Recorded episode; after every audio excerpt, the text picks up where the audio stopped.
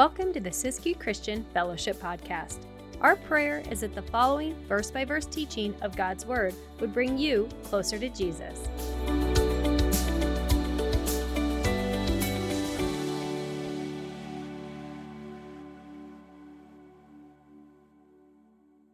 Second Timothy 3:16 tells us that all scripture all scripture is what God breathed and it's profitable for what? Doctrine, reproof, correction, and instructions in righteousness, that the man of God might be equipped to, to do all that God has called him to do, all the good works that God has called us to.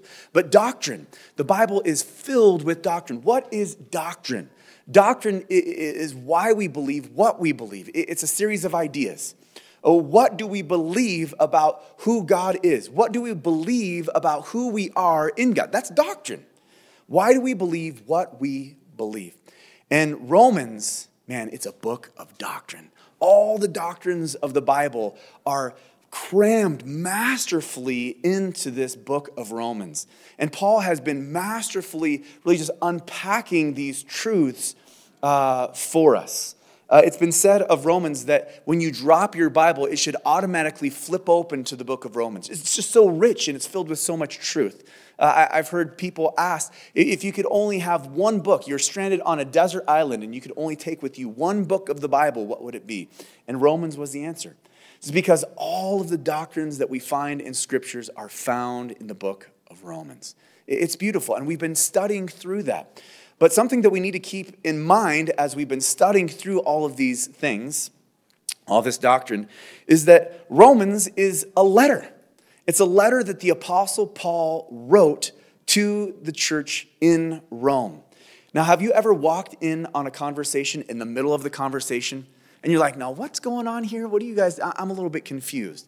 See, that's what can happen to us if we kind of just jump into the middle of Romans. And so uh, I'm going to take a minute to, to bring us up to speed because, you know, the chapter marks, they're helpful, but they're not inspired.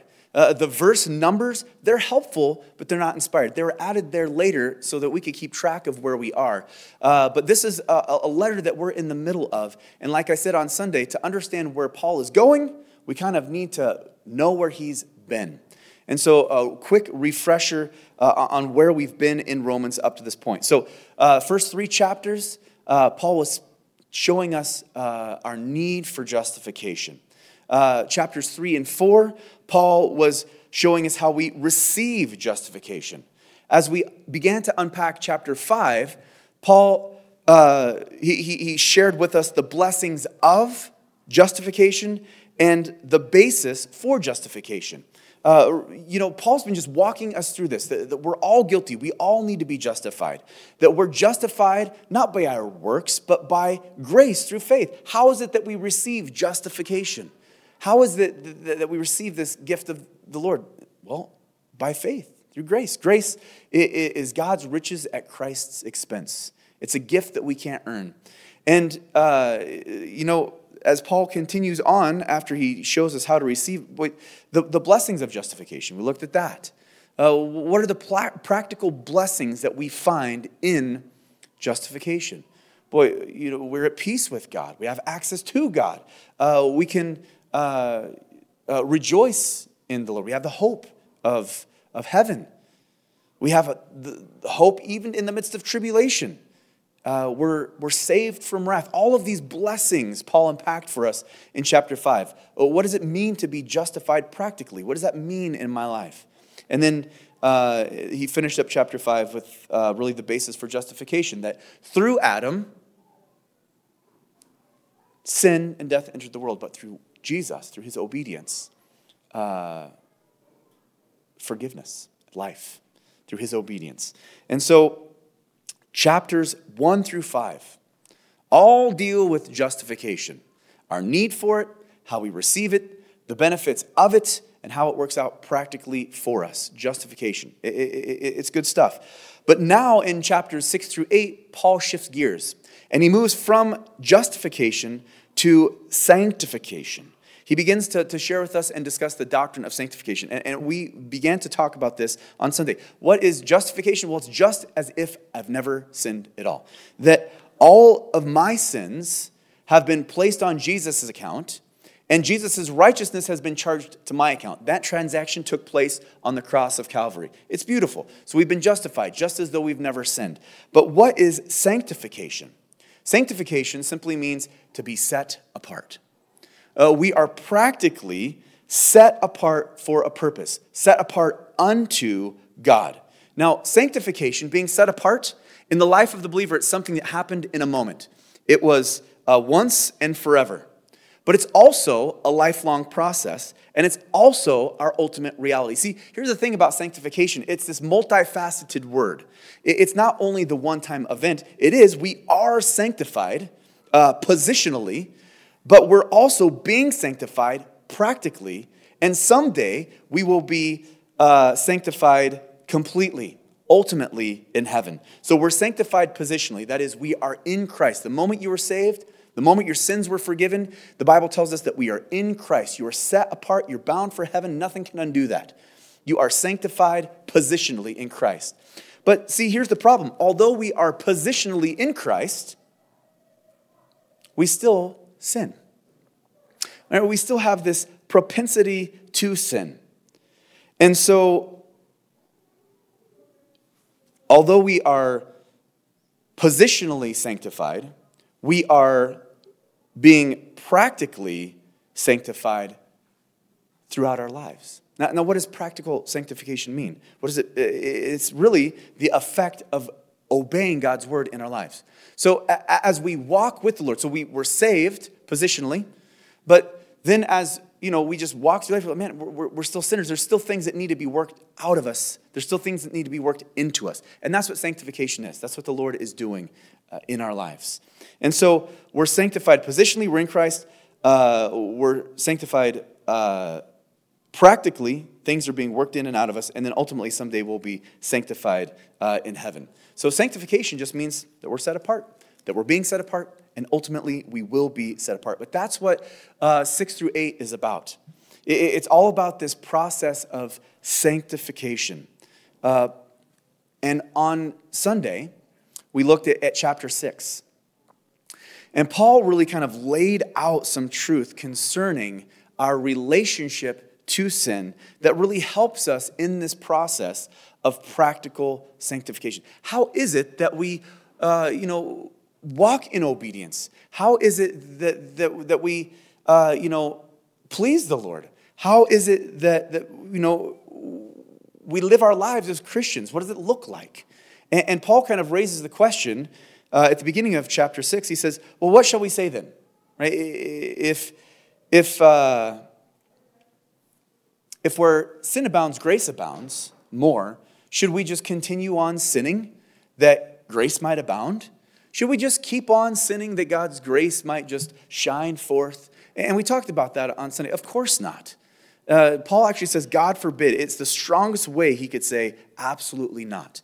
So we don't just keep on sinning because grace abounds. Why? Well, we talked about three reasons why on Sunday. Paul says this is what you have to understand concerning this thing uh, uh, of sin and your relationship to sin now that you've been saved, now that you've been sanctified, set apart, now that you're being practically sanctified. Uh, and the first thing Paul told us, he said, you need to, to know. Know, there's a couple things. Know that, that the old man is dead. That, that when we were saved, we were baptized into the death of Jesus. Right? The physical baptism that we take uh, part in, I, there's no baptismal there. There used to be a baptismal. So for, the, for those of you who haven't been in the old Gold Street school, that I used to point to the baptismal. It's a habit. But when we went through the process of uh, being baptized, that's what it's a picture of. Uh, that we are baptized into the death of Jesus, so that we're dead to the old man. But we didn't die to stay dead. Paul says something else you need to know. Not only is the old man dead, but the new man is alive. You're a new creature in Christ. You identify with Jesus' death, that you might identify with his resurrection and walk in newness of life. Paul says you need to know that the old man is dead and that you're a new creature in Christ now that you've been born again. Secondly, he says you need to reckon. Reckon the old man dead. What does reckon mean? right? It's not like the old cowboy. I reckon we make our way down to the watering hole and get ourselves a sarsaparilla. There's a question there. Now, reckon biblically is, is an absolute statement, it's an accounting term. When you reckon the figures, it means to consider the facts, to add them up, and come to the right conclusion. It's, it's an accounting term. Like the math doesn't lie. You add it up. All right, the old man is dead. I'm a new creature in Christ. Therefore, I'm going to reckon the old man dead. And then Paul goes on after he says, to know and to reckon to yield. Now that you, that, that, that you know these things, now that you've done the math and you've added it up. See, to, to, uh, to know is, uh, it deals with the mind. To reckon deals with the mind. You know these things, you add up these things, but to yield deals with the will. And so Paul now says, now you know these things, what are you going to do with these things? You know, sin no longer has control over you. You're dead to sin. Sin no longer has a right to boss you around. You're no longer a slave to sin. And that's really kind of where Paul leaves it in, in chapter six. He says, you know, he uses analogy of uh, a slave and a master. Uh, the, the, if you want to serve sin, you still can, but whatever you serve, you become the slave to. If you want to serve sin unto death, you're free to do that, but you're not bound to it anymore. You are now able to serve righteousness unto life, is really what, what Paul says. So in, in Romans 6, Paul shows us how to stop doing bad things, that we're no longer bound to sin. Uh, we don't have to. We're set free from the bondage of sin. And isn't that good news? Aren't you glad for that as Christians? Man, that we are not bound to sin. We don't have to obey the lusts of our flesh. Man, that's so great. But now, here in chapter 7, or uh, after in chapter 6, Paul shows us this, this truth that we don't have to live a life of indulgence and sinfulness. We're not bound to our carnal or our sinful tendencies. He shows us how not to do good things. Right? So there's kind of two extremes. You're like, how not to do good things? What are you talking about? So there, there's two extremes. Uh, on the one extreme, you have license. Well, since you know where sin abounds, grace abounds more, then we're free to do whatever we want. It was just license to sin. Well, Paul set us free from license in chapter six. That's not the way it works. You're not bound to those sinful things anymore. A dead man is no longer tempted to sin because he's dead. He's no longer bound to sin. But now, here in chapter 7, there's the opposite side of that coin. The opposite side of license is legalism, right? And, that's where Paul says, listen, you've been uh, justified by faith, by grace, and you'll be sanctified the same way. You can't uh, earn uh, sanctification either. You're going to have to, to lean on the Lord for this. So, he, this really, all of chapter 7 is, is Paul setting us free from the law. So, chapter 6 was all practically about being set free from sin, from the old man. Now, chapter 7 is about being set free from legalism and the law. And what is legalism? What does it mean to be legalistic? Legalism simply is this believing that you can become holy and pleasing to God by obeying laws, by doing things. And, you can't. And we've talked about that. That uh, we cannot please the Lord, we cannot earn favor with the Lord through the things that we do. We're saved by grace through faith because of what Jesus did, did and what he did uh, alone. So, chapter 7, all about setting us free from uh, legalism. And so, verse 1 of chapter 7, it says, Or do you not know, brethren? For I speak to those who know the law, that the law has dominion over a man as long as he lives. For the woman who has a husband is bound by the law to her husband as long as uh, he lives. But if the husband dies, she is released from the law of her husband. So then, if while her husband lives she marries another man, she will be called an adulteress. But if her husband dies, she is free from that law, so that she is no adulteress, though she has married another man. Therefore, my brethren, you also have become dead to the law through the body of Christ, that you may be married to another, to him who was raised from the dead, that we should bear fruit unto God. For when we were in the flesh, the sinful passions which were aroused by the law were at work in our members to bear fruit unto death. But now we have been delivered from the law, having died to what we were held by, so that we should serve in the newness of the Spirit and not in the uh, oldness of the letter. So in chapter 6, Again, Paul uses this analogy of the slave and the master to really show us that we're set free from the bondage of sin. We no longer have to serve the master of sin. Now, in chapter 7, he uses the analogy of marriage to show us that we are uh, no longer in bondage to uh, the law. And in this illustration, he says, All right, if uh, a man and a woman are married, right, uh, they're under the, the law of marriage. Now, how long is a marriage supposed to last according to God? A marriage is forever. Forever. That's why when we stand at the altar, we say, until death do us part. You know, we say for better or for worse, in sickness and in health, and for richer or for poor. We don't stand at the altar before the Lord and everybody and says, you know, I promise to be a good husband, a faithful wife, as long as I don't get sick of you. I'll be a faithful husband until you get under my skin or until I just can't take it anymore and, and then I'm out. No, it, it, it's until death do we part. And so Paul uses this analogy. The law of marriage is, is until death do us part. And th- this isn't where we, you know, this isn't a passage of scripture that is about marriage necessarily. But there are truths concerning marriage in this passage uh, that, that marriage really is something that is to be for life. And it's sad that we see so many Christians buying into this idea that the grass is greener and that, you know what, I'm tired, I, am irritated, I'm at my wits' end, and, and, I'm just out. See, so Paul makes this, uh, this, it's not even an observation, he just declares this truth that marriage is until death. The one thing that can break the law of marriage is death. Why? Because marriage is a physical thing.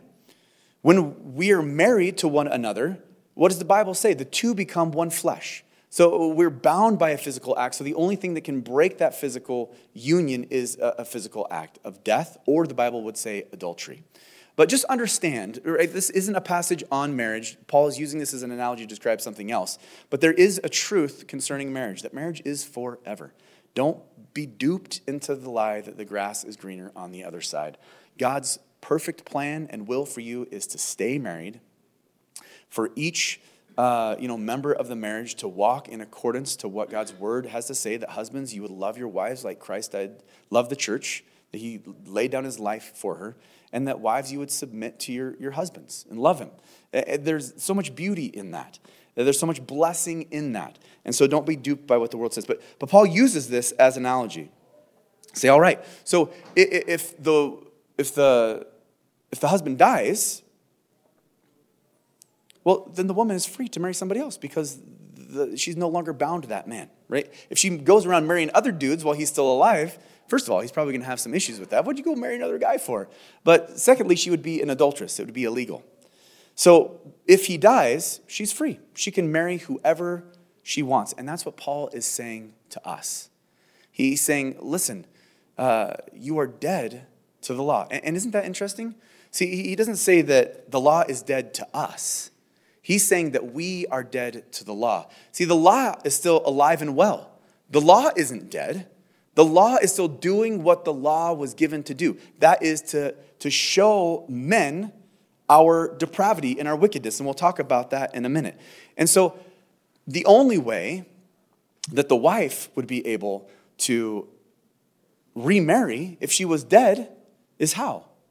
is if she came back to life, if she was. And that's the exact picture that Paul painted for us in chapter 6. I mean, he really just, he puts it in such a, an amazing way. So we have been buried with Christ. We're dead, not only to the old man, but to the law, that we might be raised in newness of life, no longer bound to the law, but now we are free to be united with who? Jesus we can be united with the Lord. And, that's what Paul is saying. He's saying, listen, you are uh, dead to the old man, you are now dead to the law. Uh,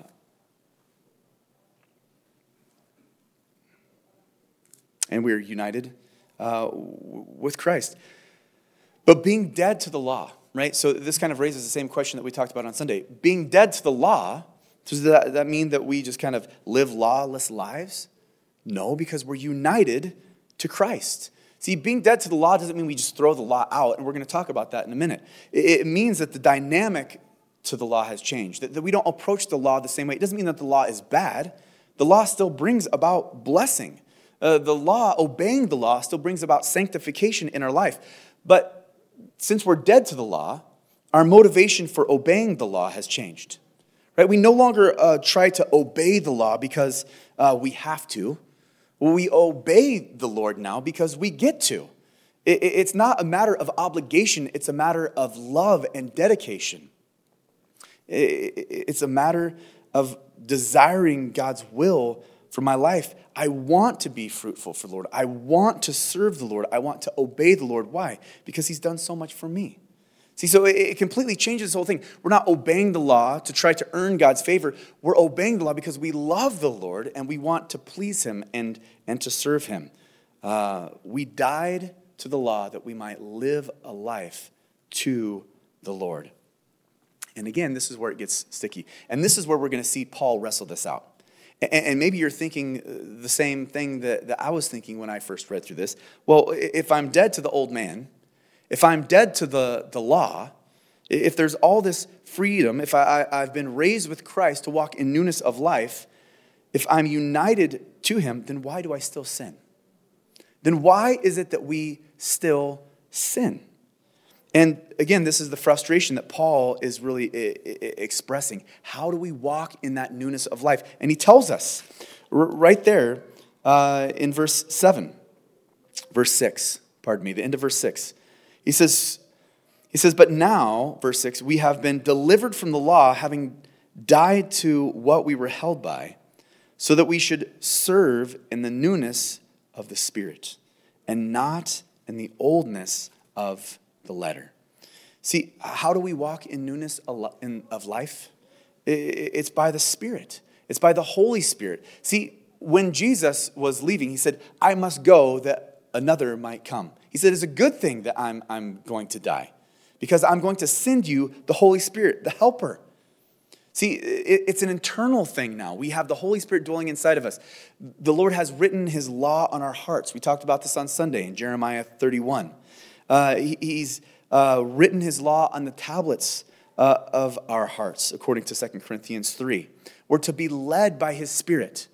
Uh, not by the law necessarily, but by the Spirit. And, and, and we are as Christians. If you are a believer, you know that to be true. There are warnings that will go off in your heart and in your conscience. You might not even know the verse or why it's wrong, but you know that it's not right. Uh, it's not that we're following the letter of the law, we're following the leading of the Holy Spirit. And as we follow the leading of the Holy Spirit, that is where, boy, we, we find freedom. We're not bound to the law. We're, we can simply rely on the Holy Spirit. Galatians 5:16 says, "Walk in the Spirit, and you shall not fulfill the lusts of the flesh." Walk in Spirit. What does it mean to walk in the Spirit? It means walk according to God's leading your life as He leads you, as He directs you, as He guides you. See, we have an option. We're going to talk about this. We can, we can walk according to the Spirit, we can walk in obedience to the Spirit as He leads us and directs us, or we can walk according to our own will. And that's the struggle that Paul's going to unpack here in just a minute. So we're liberated from the law because we're dead to the law. We're no longer married to the law, but now we are united to Jesus. And now Paul continues on uh, his uh, letter here. In verse 7, he says, What shall we say then?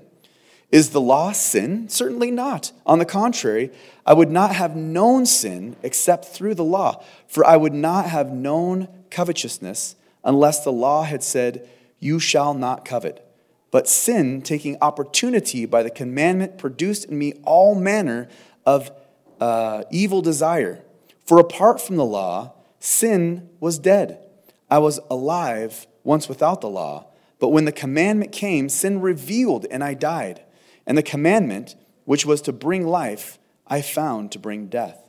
For sin, taking occasion by the commandment, deceived me, and by it killed me.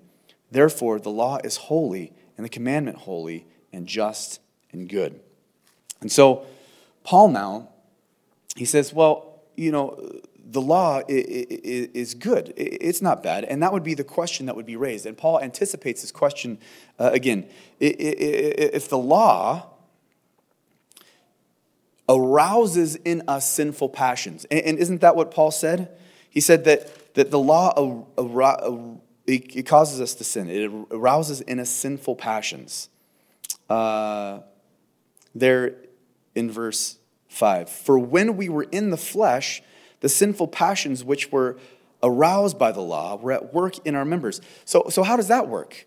How is it that the law uh, really kind of uh, uh, arouses those sinful passions? It, it's the whole don't touch, like the red button. You ever see the red button that says do not push?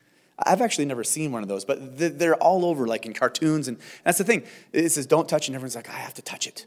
Uh, I've never seen one of those in real life, but what I have witnessed in real life is when you tell your kids, don't touch the wood stove, it's hot. And what do they do? They touch the wood stove. Or they, they've done studies where, you know, there's been the bench that says, wet paint, don't touch. What's the first thing you do when you see a sign that says wet paint? You're like, doesn't look wet to me, right? There's this thing about uh, a, a, a rule that causes us to want to break it. Hey, don't eat of that one tree. What did Adam and Eve do? They could eat of all the other trees. For some reason, things that, that, that aren't even normally tempting to us. Well, I shouldn't do that, so I, I'm tempted to do it. Psychologists have tried to figure it out. Oh, you know, it's a, a release of serotonin, or, you know, it's, it's about the cortisol and all these different things. And it's like the Bible knows this is what the law does. So Paul is anticipating this argument, right? So if the law arouses my sinful passions, then are you saying that the law is bad? And so Paul is like, uh, no, of course the law isn't bad. And he's going to tell us why the law isn't bad. And the first thing he tells us why the law isn't bad, the law reveals our sin. Uh, we need to have our sin revealed to us. And that's the first thing that Paul says, that, that it reveals our sin. It shows us. Paul says that he didn't know that he was a sinner. He didn't understand that he was uh, covetous until the law uh, was shown to him. The Paul, uh, not the Paul, the, the law made Paul realize what a sinner he was. That's what the law does. It shows us how sinful we, we really are. Uh, I, I, was on a, a, fishing trip. It really wasn't a fishing trip. Uh, I, when I was uh, a younger man, I used to do a lot more fishing than I do now. I love fishing. Uh, but we'd just fish the Klamath River all the time. And, you know, I was like young, I was in my 20s. And I really didn't care about regulations too much, just to be honest with you. I just didn't even think about regulations. And so uh, you know, we were fishing, and I'll tell you the best spot to go steelhead fishing on the whole entire Klamath River. Uh, you go past Hornbrook and you follow that road past the Klamathon Bridge and you drive all the way up until you see the dam and there's a bridge that goes across and there's a little, I don't know, structure across the river. And by that structure, there's this outlet, there's this tube that just flows out into the river. Right there, you'll catch amazing amounts of steelhead. Well, as it turns out, uh, that structure across the river is the fish hatchery. Right? I grew up here, and you think that you would know that. So I, I drove my work vehicle, you know, Meeks Lumber, it's parked there on the side of the road. Me and my buddy are down there in the river. Boom, yarding out these steelhead.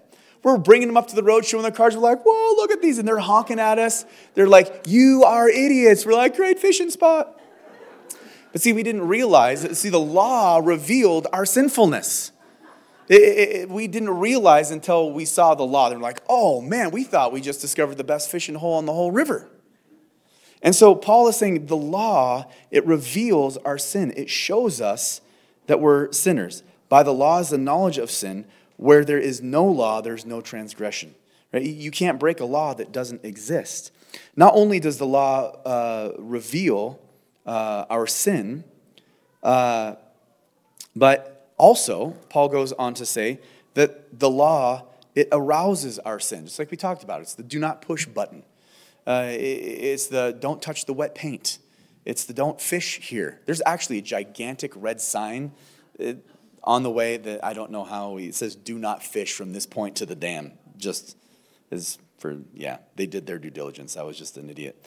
But the law arouses sin. When we're bound to the law, under the law, it, it, it arouses our sinful passions. And that's why legalism is such a drain.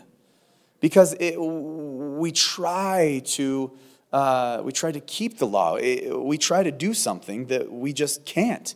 The law actually arouses sinful passions. And so when we try, the more we try to keep the law, the harder it is to keep the law. Does that make sense? And, and that's the way that it goes. The, the, the harder we try to keep it, uh, the harder it is to keep. Uh, then Paul shows us, he points out that the law kills there in verse 10. Uh, Paul says this He says, And the commandment, which was to bring life, I found to bring death. For sin, taking occasion by the commandment, deceived me, and by it killed me. Therefore, the law is holy, and the commandment holy and just and good. So, Paul says the, the law kills. When we break the law, uh, that's sin, and the wages of sin is death. Now, Leviticus, there Leviticus 18.5, it says, if we were able to keep the law, uh, that we would live. That's basically what God told us. Here's the law. If you keep it, you'll live. But good luck. We can't keep the sin. And so Paul says, I found that law of life, that law that God said, if you keep this, you'll live. I found that to be death, Paul says. Because Paul understood that he could not be saved by keeping the laws. He, he realized that he couldn't keep those commandments. And in fact, Galatians goes on to say in Galatians 3:21 it says, "If there had been a law given which could have given life, truly righteousness would have been by the law." If there was a law that could be good, given that could give life, there's a law that we could obey that could give life. Well, then law then then life would be by the law. Righteousness would be, but it, it's not. It can't be. We can't obey the law. It, it, it's a capability we do not possess. And if anybody could say, man, there's just no way that we can keep the law. If anybody can say, I tried, and what I found in that law of life is death, it's Paul. Because remember, Paul was a Pharisee of Pharisees. He was a Jew of Jews. If anybody had tried to keep the law, it was Paul. And this is what he says of himself in Philippians 3 5. He was circumcised on the eighth day. That is, he participated in all of the right religious activities. He was of the stock of Israel the tribe of Benjamin, a Hebrew of the Hebrews. He was born into the right nation. He was a descendant of Abraham. Concerning the law, a Pharisee. Remember what the Pharisees were all about? Keeping the law to the letter, down to the point to where when they tithed, they tithed their, their spices.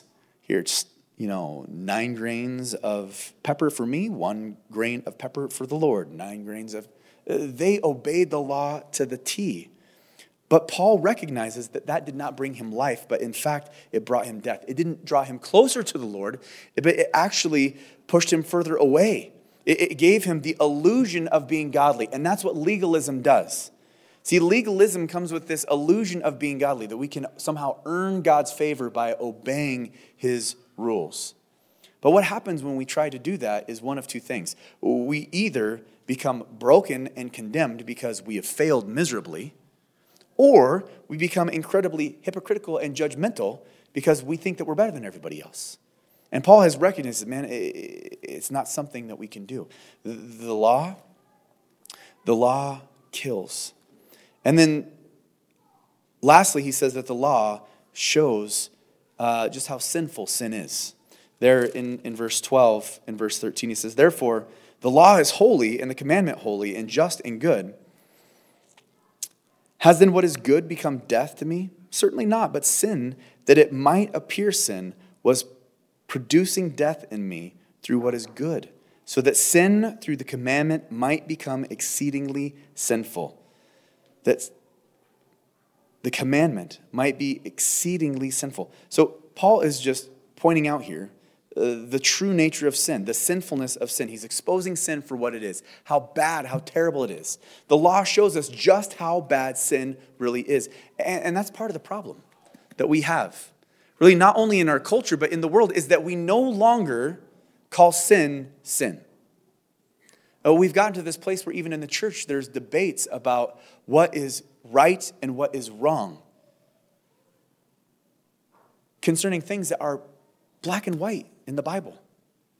Things like living together, cohabitation. You know, there's studies that have done over 60% of Christians currently believe that it's okay to cohabitate, that is to live with your boyfriend or girlfriend out of wedlock in a sexual way.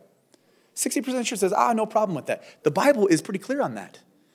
The church today is, is struggling with the whole issue of homosexuality, whether that's right or not. The Bible is clear on that one, folks.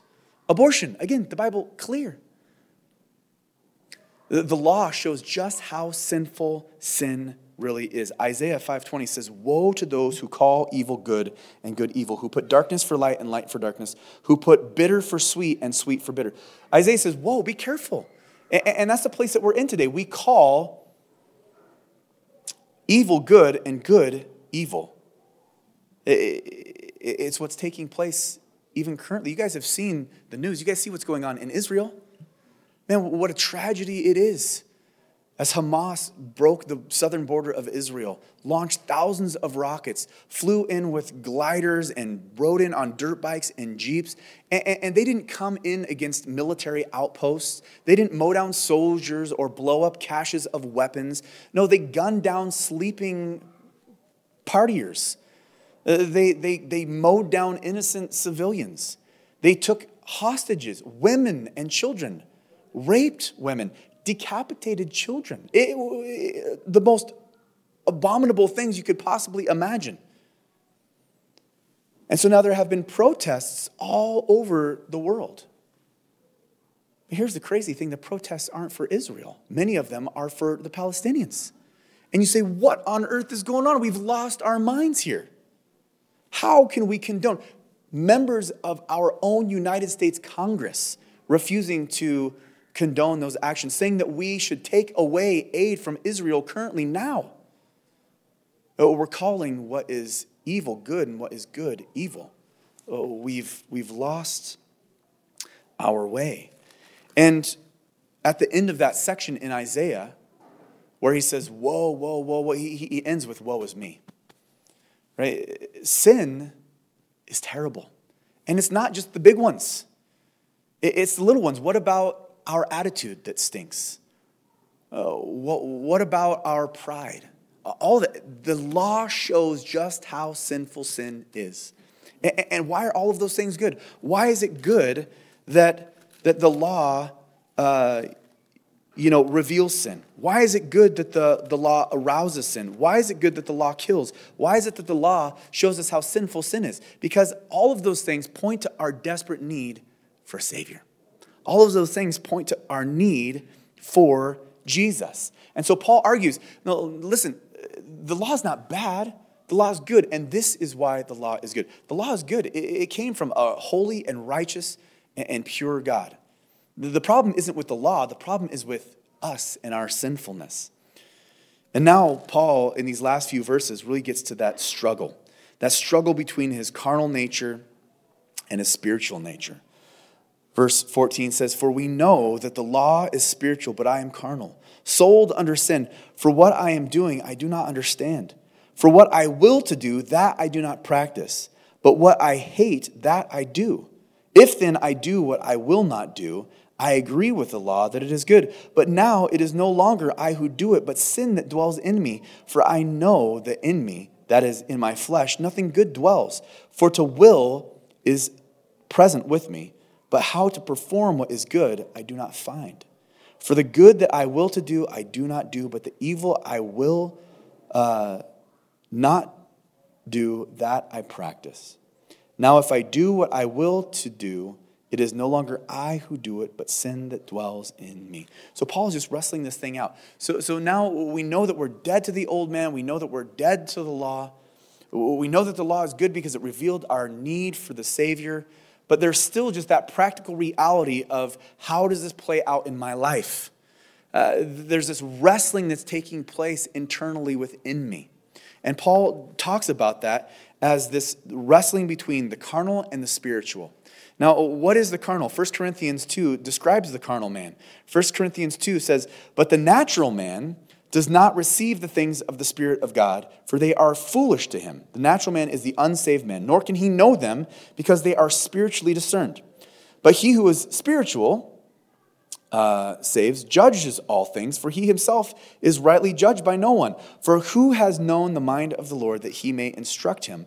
But we have the mind of Christ. And I, brethren, he continues on in 1 Corinthians 3, could not speak to you as spiritual people, but as carnal, as to babes in Christ. So Paul is addressing the Corinthian church who has all sorts of things going wrong with them. And, and, he breaks people into these categories. There's the natural man, who, the unsaved individual who, who cannot discern spiritual things because they're not saved.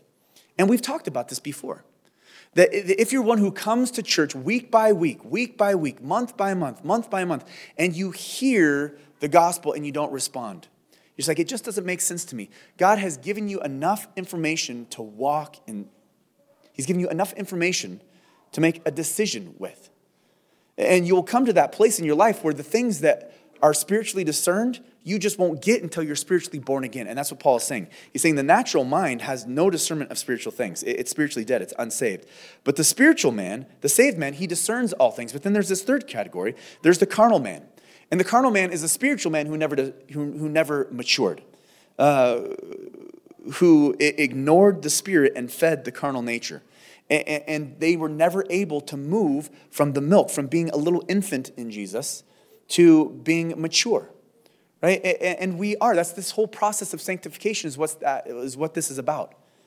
That we don't remain little babies. The Lord doesn't want us to be 50 year olds in diapers. Right? That, what a tragic thing that would be. I mean, yeah, that would not be, he wants us to be spiritually mature. He wants us to grow. And so the carnal man is the one who, who never matured. And that's the problem with sin. That's the problem with sin. It, it stunts our growth. And so now Paul, he gets into this kind of uh, paradox where there's this wrestling that takes place, this duality in our nature, where he's wrestling out between the spirit and the, the flesh. And Paul here, he, he says, man, the law, it, it can't enable you to do good right? He discusses what the law does, right? It, it, it, it, it brings death, it, it, it, you know, arouses our passion to sin, all these things that the law does. Now he gets into what the law doesn't do. And the law does not make us good, it doesn't change who we are. Right? The law can't make us do the things that we want to do. That's what he wrestles with. These things that I want to do, I don't do, and the things I don't want to do, I find myself doing the old nature, the old man versus uh, the, the spirit. Uh, we're born again. Spiritually, we have the Holy Spirit dwelling within us, but we're still carnal. We still have this body of flesh that we cart around with us. Uh, our mind, our will, and our personality, all of it. We're either being motivated by the carnal nature or motivated by the spiritual nature. And this is the conflict, this is the paradox that Paul finds himself uh, in. And, and this is where we really sense his frustration. I don't want to lose my temper. I want to be caring, but I find myself losing my temper. What's going on here? So when Paul says this, though, you know, the things I don't want to do, I do, and the things I, I want to do, I don't do. Now, is Paul just kind of completely out of control? Is he where say, well, you know, and I've heard Christians say this, well, you know how it goes. I don't do the things I want to do, and I do the things I don't want to do. It's just the old carnal nature, you know. But we're not just out of control, right? 1 Corinthians 10 13 tells us uh, there's no sin or temptation that has overtaken us except for that which is common to man. But God is faithful, who will not allow us to be tempted beyond what we are able, but with the temptation will make a way of escape. Uh, that we are able to bear it. Uh, there's never a situation where, like, wow, that's just too much. I couldn't help myself but to sin. Paul wasn't completely out of control, but we struggle with temptation. And that's what Paul goes on to say uh, in verses 20 through 23. This is all, really all about temptation. I find then a law that evil is present within me, the one who wills to do good. For I delight in the law of God according to the inward man, but I see another law in my members warring against the law of my mind and bringing me into captivity to the law of sin which is in my members. So, Paul, he, he recognizes this reality. There's this struggle that's going on between our spiritual nature and our carnal nature. Now, again, it's clear that it's not out of control. We have a choice, but there's this battle that takes place, and this battle takes place because we are tempted. Uh, temptation comes to all of us. I told you guys the story on Sunday where, you know, we were talking about being dead to the old man and how I've been trying to drop a few pounds, and how my wife was hesitant to make cookies because she didn't want to tempt me. And I looked her right in the eye and I said, I reckon the old man dead. Don't worry, make those cookies. And I had to confess to you guys that I didn't pass on the cookies, but I scarfed the cookies down. I, I, I was tempted. I, I, made that choice. Uh, temptation comes. The question is, what are we going to do with temptation when it does come? When I want to do good, Paul, Paul recognizes, man, temptation is always right there with me. Uh, even when I do good, I know that my righteousness is as filthy rags because of my carnal nature. So, how do we have victory uh, over our temptation? Again, and how do we have victory? How, how do we walk in newness of life? Again, we go back to what Paul said in verse 6. We walk in newness of life by walking according to the Spirit. That we, if we walk according to the Spirit, we will not fulfill the lusts of the flesh. If all we do is eat junk food all day long, when it comes time to eat something nutritious, how is our appetite going to be? It's not going to be there at all. And that's sadly what we do so often as Christians is that we consume all sorts of things of this world and we feed our carnal nature and we feed our carnal nature and we feed our carnal nature. And then temptation comes along and we say, oh man, how could I fall into temptation like that? Well, it's because you're stunted. You're, you're, you're still in that milk phase. You've been feeding the carnal nature. Right? But when we walk in the Spirit, when we feed our spiritual man, when we walk with the Lord, when we read His Word, and, and when we gather together with other saints, and when we praise His name and go on prayer walks, and we just hang out with the Lord, we walk according to the Spirit, we won't fulfill the lusts of the flesh. And it's not because we have to, it's because we get to. You're saved either way. You got to understand that. But do you want to go through this life losing constantly to the carnal man, or do you want to walk in the victory that was purchased for you on the cross? And that really is the question. And that's where the matter of will comes in. Paul wrestles that, man, it's I, ugh, the things I want to do, I don't, and the things I don't want to do, I do. Temptation comes anyways.